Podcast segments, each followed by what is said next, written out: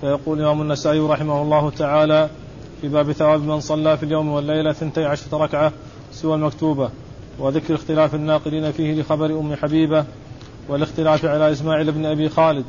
قال رحمه الله تعالى أخبرنا هلال بن العلاء بن هلال قال حدثنا أبي قال حدثنا عبيد الله عن زيد بن أبي أنيسة قال حدثني, قال حدثني أيوب رجل من أهل الشام عن القاسم الدمشقي عن عنبسة بن أبي سفيان قال أخبرت قال أخبرتني أختي أم حبيبة زوج النبي صلى الله عليه وسلم أن حبيبها أبا القاسم صلى الله عليه وسلم أخبرها قال ما من عبد مؤمن يصلي أربع ركعات بعد الظهر فتمس وجهه النار أبدا إن شاء الله عز وجل. بسم الله الرحمن الرحيم الحمد لله رب العالمين وصلى الله وسلم وبارك على عبده ورسوله نبينا محمد وعلى آله وأصحابه أجمعين. أما بعد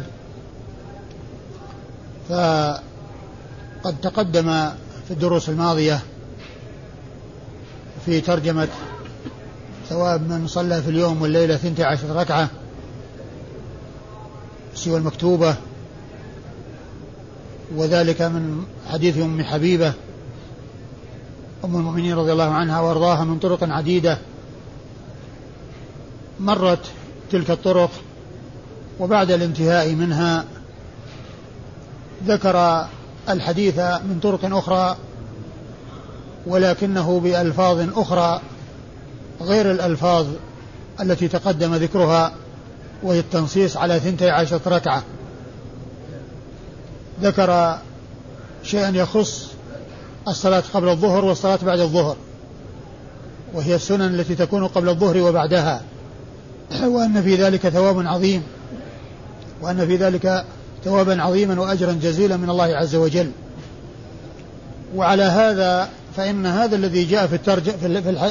الذي جاء في الترجمة يعني الذي هو ثواب من صلى 12 ركعة سوى المكتوبة لا ينطبق على هذه الأحاديث.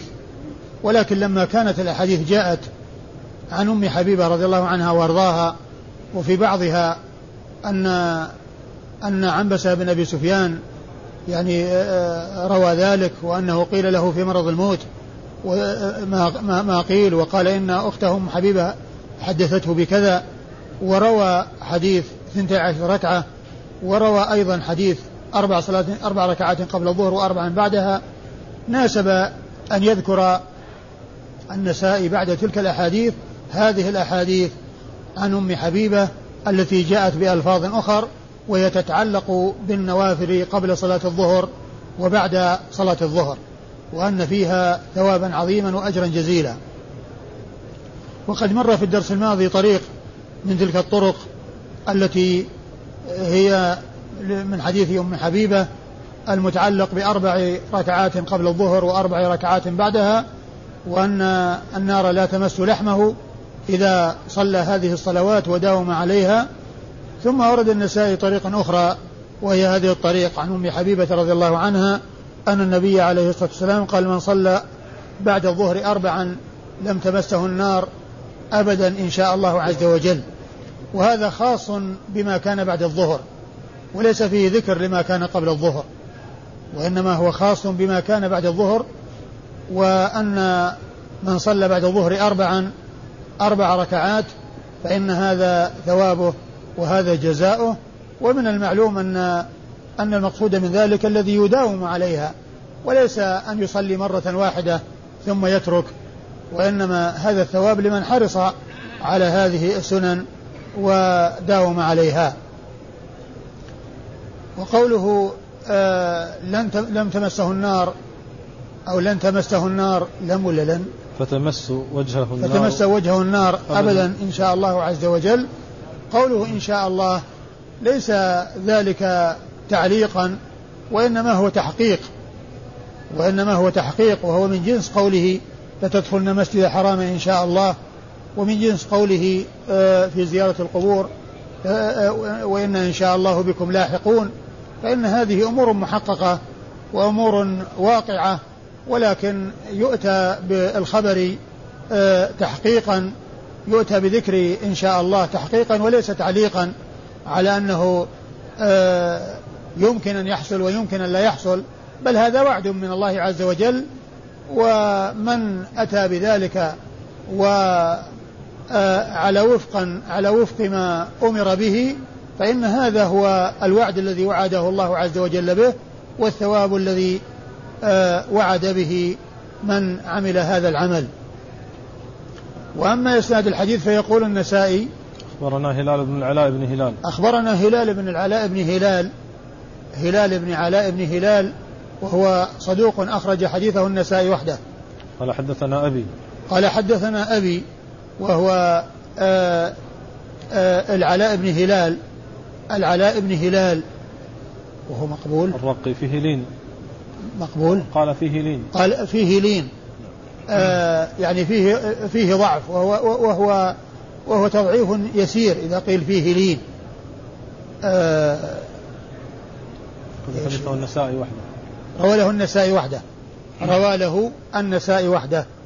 يعني هو يقول الحافظ بن حجر في اصطلاحه أنه إذا أن, أن مقبول هو من اعتضد وإلا فلين الحديث وإلا فلين.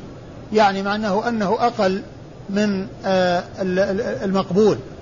لكن الحديث آه، كما هو واضح جاء من طرق أخرى صحيحة فهو ثابت عن أم سلمة من طرق متعددة فيكون هذا من جنسها لأنه لم يأتي بشيء جديد ولم يأتي بشيء آه، يستقل به وإنما نفس الحديث جاء من طرق متعددة وكله وكلها فيها ثبوت هذا الأجر وهو أن من صلى أربعا قبل الظهر وأربعا بعدها فإن جزاءه أن النار لا تمسه نعم عن قال حدثنا عبيد الله قال حدثنا عبيد الله وهو بن عمرو عبيد الله بن عمرو الرقي عبيد الله بن عمرو الرقي وهو ثقة أخرج حديثه وأصحاب الكتب الستة. عن زيد بن أبي أنيسة. عن زيد بن ابن أبي أنيسة الجزري وهو ثقة له أفراد أخرج حديثه وأصحاب الكتب الستة. قال حدثني أيوب رجل من أهل الشام. قال حدثني أيوب رجل من أهل الشام آه، يروي عن القاسم بن عبد الرحمن الدمشقي وقد قال عنه الحافظ في التقريب إنه صدوق آه، إنه مقبول أخرج حديثه النسائي وحده. عن القاسم الدمشقي. عن القاسم الدمشقي هو القاسم بن عبد الرحمن. القاسم بن عبد الرحمن الدمشقي وهو صدوق يغرب كثيرا. صدوق صدوق نعم صدوق يغرب كثيرا. يغرب كثيرا. أخرج له البخاري في الأدب وأصحاب السنن الأربعة. أخرج له البخاري في الأدب المفرد وأصحاب السنن الأربعة. عن عن عنبسة. عن عنبسة بن أبي سفيان وقيل إنه له رؤية وقيل إنه من من, من ثقات التابعين ومن كبار التابعين وحديثه أخرجه مسلم وأصحاب السنن الأربعة. يروي عن أخته أم حبيبة أم المؤمنين رضي الله تعالى عنها وأرضاها رملة بنت أبي سفيان اسمها رملة وكنيتها أم حبيبة مشهورة بكنيتها وحديثها عند أصحاب الكتب الستة. وقال رحمه الله تعالى أخبرنا أحمد بن ناصح. قال حدثنا مروان بن محمد عن سعيد بن عبد العزيز عن سليمان بن موسى عن مكحول عن عنبسة بن أبي سفيان عن أم حبيبة رضي الله تعالى عنها أن رسول الله صلى الله عليه وسلم كان يقول من صلى أربع ركعات قبل الظهر وأربعا بعدها حرمه الله عز وجل على النار. ثم ورد النسائي حديث أم حبيبة من طريق أخرى وهو مثل الطريقة التي قبل المتقدمة وهي الطريقة الأولى من الطرق المتعلقة بهذا الموضوع. و من وفي وهي من صلى أربعا قبل الظهر وأربعا بعدها حرمه الله على النار. فهي مثل الطريقة الأولى من هذه الطرق المتعلقة بالصلاة قبل الظهر وبعدها. والإسناد أخبرنا أحمد بن ناصح. أخبرنا أحمد بن ناصح الدمشقي وهو وهو صدوق. صدوق أخرج له. النسائي وحده. وهو صدوق أخرج حديثه النسائي وحده. عن عن مروان بن محمد وهو الدمشقي وهو ثقة. ثقة نعم. أخرج, أخرج له. مسلم وأصحاب السنن الأربعة. أخرج له مسلم وأصحاب السنن الأربعة. عن عن سعيد بن عبد العزيز. عن سعيد بن عبد العزيز الدمشقي وهو ثقة إمام أخرج حديثه البخاري في الأدب المفرد ومسلم وأصحاب السنن الأربعة. عن سليمان بن موسى. عن سليمان بن موسى وهو دمشق الأشدق صدوق فقيه في حديثه بعض دمشقي وهو صدوق فقيه في حديثه بعض ضعف وحديثه أخرجه مسلم وأصحاب السنة أخرجه الأربعة. مسلم وأصحاب السنة الأربعة. أخرج حديثه مسلم وأصحاب السنة الأربعة. عن مكحول. عن مكحول الشامي وهو ثقة فقيه. حديثه أخرجه مسلم وأصحاب السنة الأربعة. عن عنبسة بن أبي سفيان. عن عنبسة ابن أبي سفيان عن أم حبيبة وقد مر ذكرهما. والإسناد المتقدم وهذا الإسناد نفسه آه، أكثره شاميون أو, بل دمشقيون.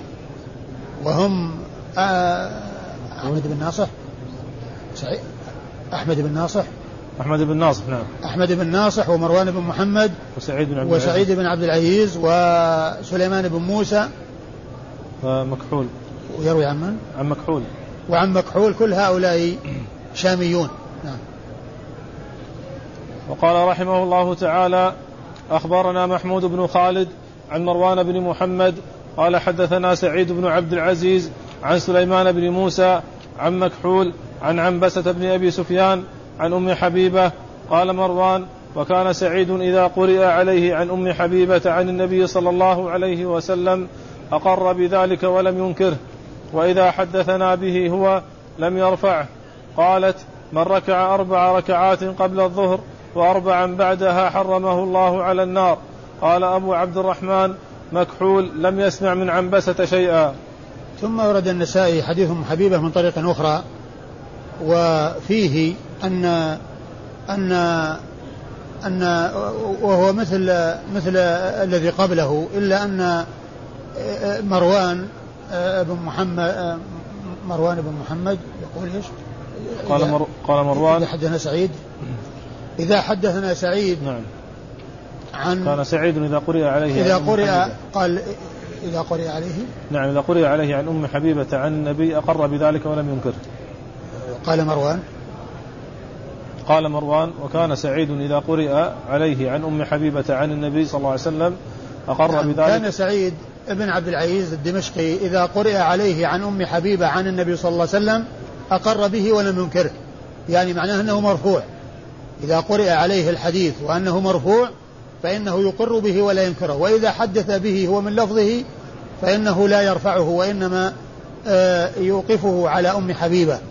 وعلى كل سواء أوقفه أو لم يوقفه ال ال ال هذا الحديث أو هذا ليس للرأي فيه مجال. لو كان موقوفا فقط ولم يأتي رفعه أبدا فإنه مما له حكم الرفع لأنه ليس فيه للرأي مجال. لأن بيان مقادير أجور وكون النار لا تمس من فعل كذا ومن فعل كذا حرمه الله على النار أو أدخله الجنة وما إلى ذلك فإن هذا من الأمور التي لا تقال من قبل الرأي وإنما تكون من من بالتوقيف. والحديث آه، جاء مرفوعا وجاء موقوفا والموقوف في حكم المرفوع. والموقوف لا يعارض الموصول بل هو في حكم المرفوع. بل هو في حكم المرفوع إلى رسول الله صلى الله عليه وسلم لأنه لا مجال للاجتهاد فيه ولا مجال للرأي فيه.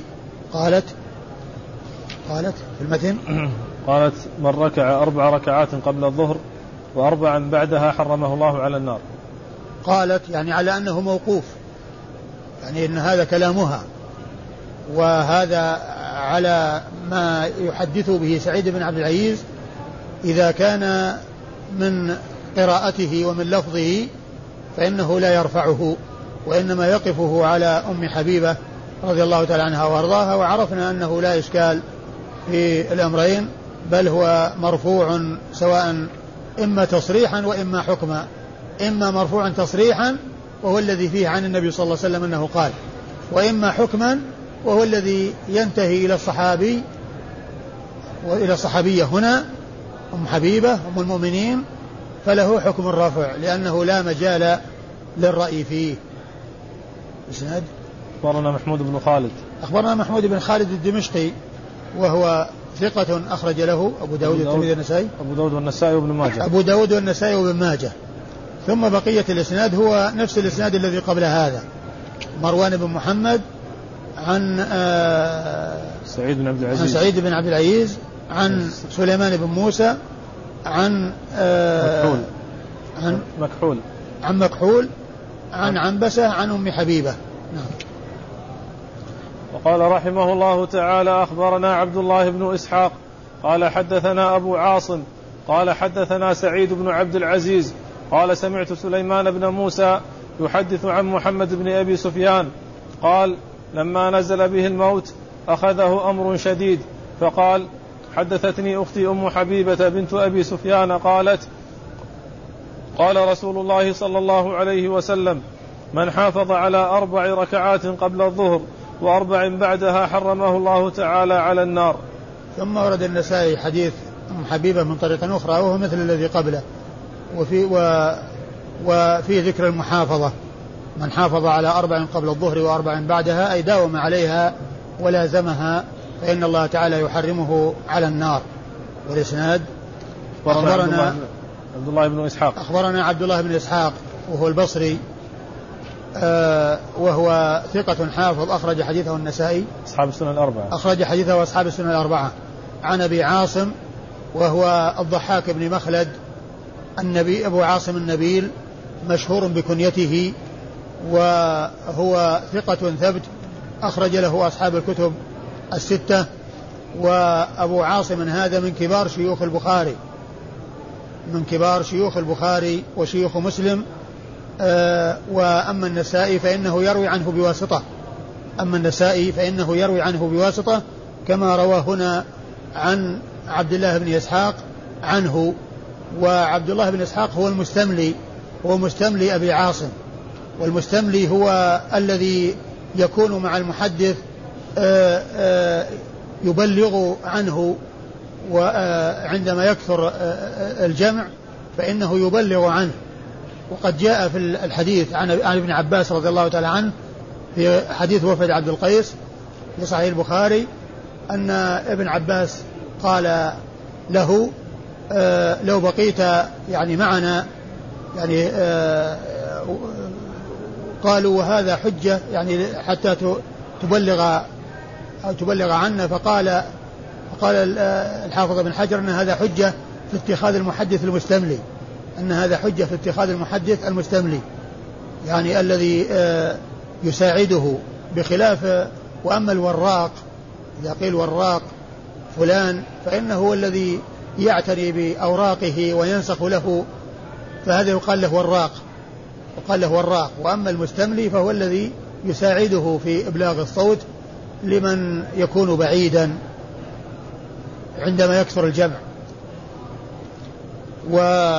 وأبو عاصم مشهور بكنيته وهو أبو عاصم النبيل. ثقة ثبت أخرج له أصحاب السنن الأربعة. وهو ممن روى عنه البخاري الأحاديث الثلاثية. من طريقه الأحاديث الثلاثية لأنه من كبار شيوخه. لأنه من أتباع من أتباع آه من أتباع التابعين. لأن البخاري بينه وبين رسول الله صلى الله عليه وسلم ثلاثة أشخاص صحابي وتابعي وتابع تابعي. وتابع تابعي فأبو عاصم من أتباع الأتباع من أتباع الأتباع. أخرج له أصحاب الكتب الستة. أخرج له أصحاب الكتب الستة نعم. أخرج له أصحاب الكتب الستة نعم. قال حدثنا سعيد بن عبد العزيز عن سليمان بن موسى عن محمد بن أبي سفيان. وعن محمد محمد بن أبي سفيان. هنا قال محمد بن أبي سفيان والأحاديث التي مرت عنبسه بن أبي سفيان.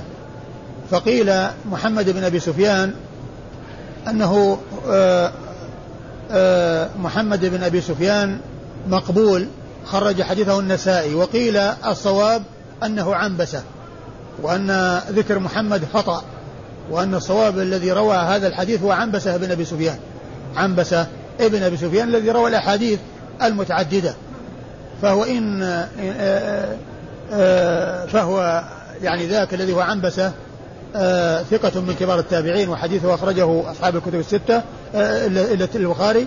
وهذا حديثه عند النساء وحده. وقال الحافظ أنه مقبول. وقيل الصواب أنه عنبسة بن أبي سفيان وليس محمد. وقال رحمه الله تعالى أخبرنا عمرو بن علي قال حدثنا أبو قتيبة قال حدثنا محمد بن عبد الله الشعيثي عن أبيه عن عنبسة بن أبي سفيان عن أم حبيبة رضي الله تعالى عنها عن النبي صلى الله عليه وسلم قال من صلى أربعا قبل الظهر وأربعا بعدها لم تمسه النار. قال أبو عبد الرحمن هذا خطأ والصواب حديث مروان من حديث سعيد بن عبد العزيز.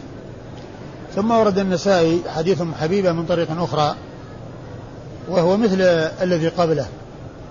وهو مثل الذي قبله. من صلى أربعا قبل الظهر وأربعا بعدها لم تمسه النار. وأما إسناد الحديث فيقول النسائي أخبرنا عمرو بن علي. أخبرنا عمرو بن علي هو الفلاس. المحدث الناقد ثقة أخرج حديثه أصحاب الكتب الستة. قال حدثنا أبو قتيبة. قال حدثنا أبو قتيبة وهو سلم بن قتيبة الشعيري. سلم بن قتيبة الشعيري. قيل إنه نسبة إلى بيع الشعير. واسمه يوافق اسم أبيه. اسمه يوافق اسم أبيه. كنيته. كنيته توافق كنيته توافق اسم أبيه. لأنه ابو قتيبة واسم أبيه قتيبة. وهذا له نظائر كثيرة مرت بنا. مثل هناد بن السري ومثل إسماعيل بن مسعود ومثل الأوزاعي وغيرهم كثير. وهذا منهم. أبو قتيبة سلم بن قتيبة. وسلم بن قتيبة صدوق أخرج له البخاري وأصحاب السنن. نعم. صدوق أخرج له البخاري وأصحاب السنن الأربعة. وقد ذكر الحافظ بن حجر في ترجمته في تهذيب التهذيب كلمة تنسب إلى يحيى بن سعيد القطان. كلمة آه يعني آه أنه يوهنه لأن ذكر كلام الذين تكلموا فيه والذين وثقوه وكان ممن تكلم فيه يحيى بن سعيد القطان فأتى بعبارة غريبة وهي تستعمل في هذا الزمان عند العوام في حق الشخص الذي يعني يكون يعني عنده أهلية لتحمل المشاق وتحمل الأمور الثقيلة. فيقول عنه يحيى بن سعيد القطان ليس من الجمال التي تحمل عليها المحامل. ليس من الجمال التي يحمل عليها المحامل. يعني معناه تضعيف له يعني ليس بذاك الذي هو يعني آآ آآ عنده التمكن وعنده القدرة على حمل المشاق فيشبهه ب ب فينفي أن يكون يشبه الجمال التي تحمل المحامل. يعني الأحمال الثقيلة. يعني المقصود من ذلك أنه يعني ليس يعني بذاك القوي الذي يعول عليه ويعتمد عليه. والعوام يقولون عن الشخص فلان ليس من جمال المحامل أو من جمال المحامل. يعني معناه أنه عمدة أو أنه ليس بعمدة. فهذه الكلمة المعروفة السائرة في هذا الزمان هي موجودة من قديم الزمان. وقد قالها يحيى بن سعيد القطان في حق هذا الرجل الذي هو سلم بن قتيبة. سلم بن قتيبة أبو قتيبة الشعيري صدوق أخرج حديث البخاري وأصحاب السنن الأربعة. عن محمد بن عبد الله الشعيثي. عن محمد بن عبد الله بن المهاجر الشعيثي وهو صدوق أخرجه أصحاب السنن الأربعة. وهو صدوق أخرج حديثه أصحاب السنن الأربعة. عن أبيه آه عبد الله. نعم. عبد الله بن المهاجر الشعيثي وهو مقبول أخرج له الترمذي والنسائي وابن ماجه. إيه، وهو مقبول أخرج حديثه الترمذي والنسائي وابن ماجه. أيوه. عن عنبسة عن أم حبيبة. عن عنبسة عن أم حبيبة وقد مر ذكرهما. وقول آه، آه، أبي عبد الرحمن أن هذا خطأ وصواب مروان رواية مروان عن عن سعيد. بن عبد العزيز. نعم. آه، رواية مروان عن سعيد ما أدري وجه هذا الخطأ مع أنها متفقة معها مع أنها متفقة. معها من حيث المتن إيش المتن الإسناد هنا؟ سعيد المتن هنا؟ لا المتن الإسناد الإسناد؟ أيوه أخبرنا عمرو بن علي أيوة. قال حدثنا أبو قتيبة أيوة. قال حدثنا محمد بن عبد الله الشعيثي عن نعم. أبيه عن عنبسة بن أبي سفيان عن عنبسة عن أم يعني طريق آخر إلى عنبسة طريق آخر إلى عنبسة فما أدري يعني ما وجه يعني ال كلام ال النسائي فيه. والألباني جعله من جملة الأحاديث الصحيحة في سنن النسائي. آه والله تعالى أعلم وصلى الله وسلم وبارك على عبده ورسول نبينا محمد وعلى آله وأصحابه أجمعين.